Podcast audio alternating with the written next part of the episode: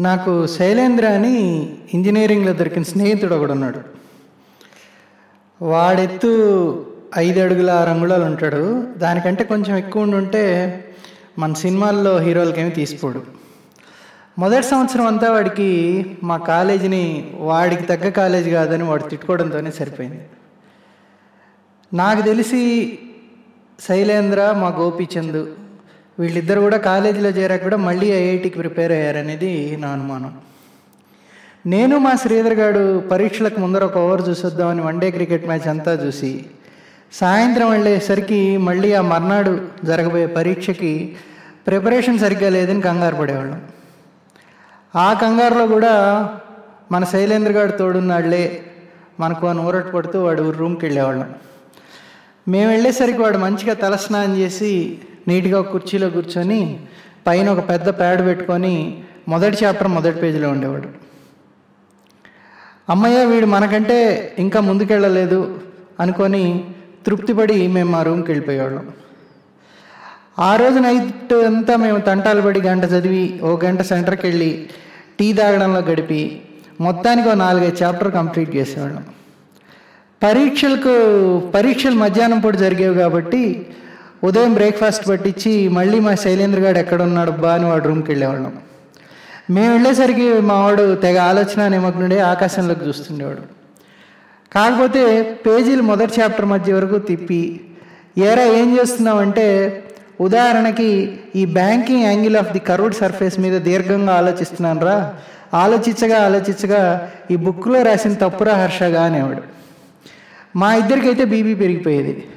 ఒరే శైలేంద్రగా నువ్వు ఈ రీసెర్చ్ అంతా నువ్వు డాక్టరేట్ చేసేటప్పుడు చదువురా ఇప్పుడు మనం జవాబులు ముక్కును పెట్టుకొని వెళ్ళి రాయాలరా నాయన అని మా శ్రీధర్ గారిని రూమ్కి పంపి వాడికి నేను చదివిన అరాకొర పరిజ్ఞానంతో ఓ నాలుగైదు ఇంపార్టెంట్ ప్రశ్నలకు జవాబులు వాడి చేత బట్టి పట్టించి రూమ్కి వెళ్ళి ఈ లోపల మా శ్రీధర్ గారు చదివి పెట్టిన ప్రశ్నలకి జవాబులు వాడితో ఎక్స్ప్లెయిన్ చేయించుకొని ఏదో విధంగా సిలబస్ అయిందని చెప్పించి పరీక్ష కడావుడిగా వెళ్ళేవాళ్ళం.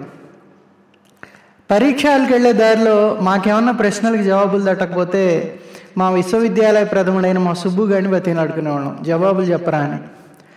వాడు మాత్రం అబ్బా హర్ష శ్రీధరు మీరు టెన్షన్ పడకుండా పరీక్షలకు వెళ్ళండి నాయన. అక్కడ మీకు వాటికవే గుర్తొచ్చేస్తాయి అనేవాడు కానీ ఒక్క క్లూ అంటే ఒక్క క్లూ కూడా ఇచ్చేవాడు కాదు. మా టెన్షన్ మేము పడుతూ పరీక్షలకు నడుస్తుంటే మాకు ఇంకో టెన్షన్. మా ఎలక్ట్రానిక్స్ బ్యాచ్మేట్ అయిన స్నేహలత వెళ్ళేదారుల పుస్తకం చదువుతూ చదువుతూ అడ్డొచ్చిన తుప్పల మీదకి వెళ్ళిపోయి ఎక్కడ పడిపోద్దో అనే ఆదుర్దాం మాకోటి. అసలే అమ్మాయి గడకరలా ఉండేది. తట్టుకొని కింద పడిపోయే అవకాశాలు చాలా ఎక్కువ. ఓ అమ్మాయి మమ్మల్ని చూడు ముందే అన్నీ చదివేసి ఎంత హాయిగా పరీక్షలకు వెళ్తున్నామని ఓ క్లాస్ బీకాలనే కోరిక మాకు మనసులో. మా శైలేంద్ర గారు మాత్రం నేను చెప్పిన జవాబులు ముక్కును బట్టి శుద్ధంగా పరీక్షలో రాసిస్తే నేను తప్పులు చేసి వచ్చేవాడిని. మనకు అసలే పరీక్షల్లో థింగర్ డౌట్స్ వచ్చి జవాబులు జడగొట్టి బయటకు వచ్చేవాడిని. మా శైలేంద్ర గారు ఇప్పటికి కూడా వాడు ఇంజనీరింగ్ మార్కులో నాలుగో వంతు వాటా హర్ష గారిదే అని ప్రకటిస్తాడు. నాకు అమిత సంతోషం కలిగేలా. ఓసారి కలిసినప్పుడు చెప్పాడు మా శైలేంద్ర గారు ఒరే నాకు ఎగ్జల్ ఎంబీఏలో ప్రవేశం వచ్చిందిరా కానీ నేను చేరలేదురా అని. అదేంద్ర శైలేంద్ర అంటే అడ్మి అడ్మిషన్ కార్డుని మా పోస్ట్ మ్యాన్ ఆరు నెలల తర్వాత చర్చించాడు రా అని చెప్పాడు. ఊరే నాతో చెప్పావు కానీ ఎవరితో చెప్పుకోకరా అని చెప్పాను నేను. దానికి వాడు ఏరా నాకు అంత తెలివి లేదా? అని అడిగాడు నన్ను. నేను నీ తెలివి గురించి సందేహపడ్డం లేదురా నీ తలరాత గురించే నా సందేహం అని చెప్పాను నవ్వేస్తూ.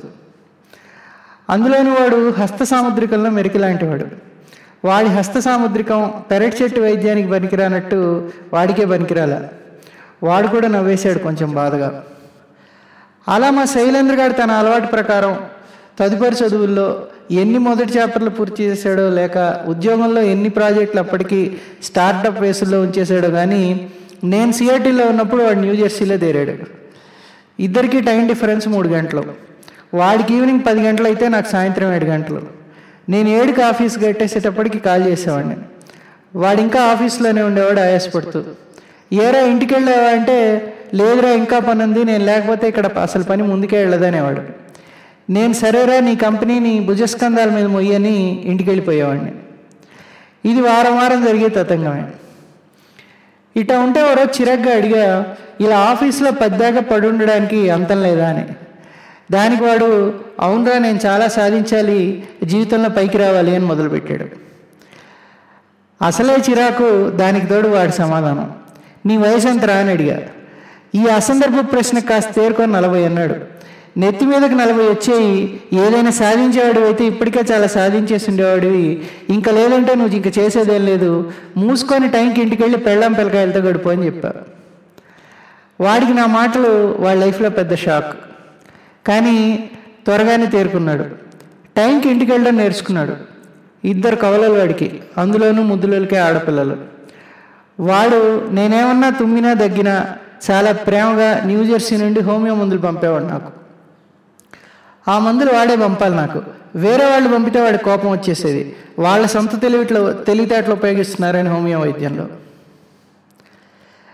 టైంకి ఇంటికి వెళ్ళాలనుకుంటే మనం ఆఫీస్లో పని చకచక చేసేస్తుంటాం.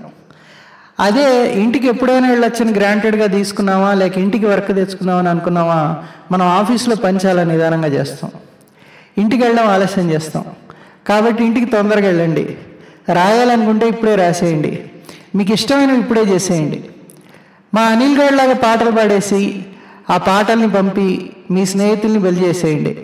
లేక వాడిలాగే బర్డ్ వాచింగ్ అనే పేరుతో రోజంతా రోజంతా అడవిలో పడి తీగ తీగ వసంతానికి ఒక ఫోటో తీసి అంతటితో ఆకుండా వాటిని ఫ్రేమ్ కట్టించి మీ జ్ఞాపకార్థం మీ స్నేహితులు ఇంటి హాల్స్లో తలా ఒకటి తగిలిచ్చేయండి. కావాలంటే మీకు మా వాడిని అడిగి మనిషికి ఎన్ని పనికిమాలిన అభిరుచులు ఉండొచ్చో సెషన్ ఇప్పిస్తా. ఆఖరుకు ఈ బ్లాగ్లో నా కథలకు వాయిస్ కూడా మా అనిల్ గారిదే. ఇంతవరకు ఏం సాధించలేదన్న బాధ ఉంటే వదిలేయండి. బాధపడి సాధించేది ఏమీ లేదు. ఉన్నది ఒక్కటే జిందగీ. ఇంతకీ శైలేంద్ర గారు ఏం చేస్తున్నాడు ఇప్పుడు అనేగా మీ సందేహం? మళ్ళీ పెళ్ళాం పిల్లకాయలను వదిలేసి మా కంపెనీని ఉద్ధరించడానికి టోక్యో చేరున్నాడు. నేను కూడా ఎదురు చూస్తున్న వాడు ఎప్పుడెప్పుడు మరలా మొదలు పెడతాడా? నేను చాలా సాధించాలి జీవితంలో చాలా పైకి రావాలి అని.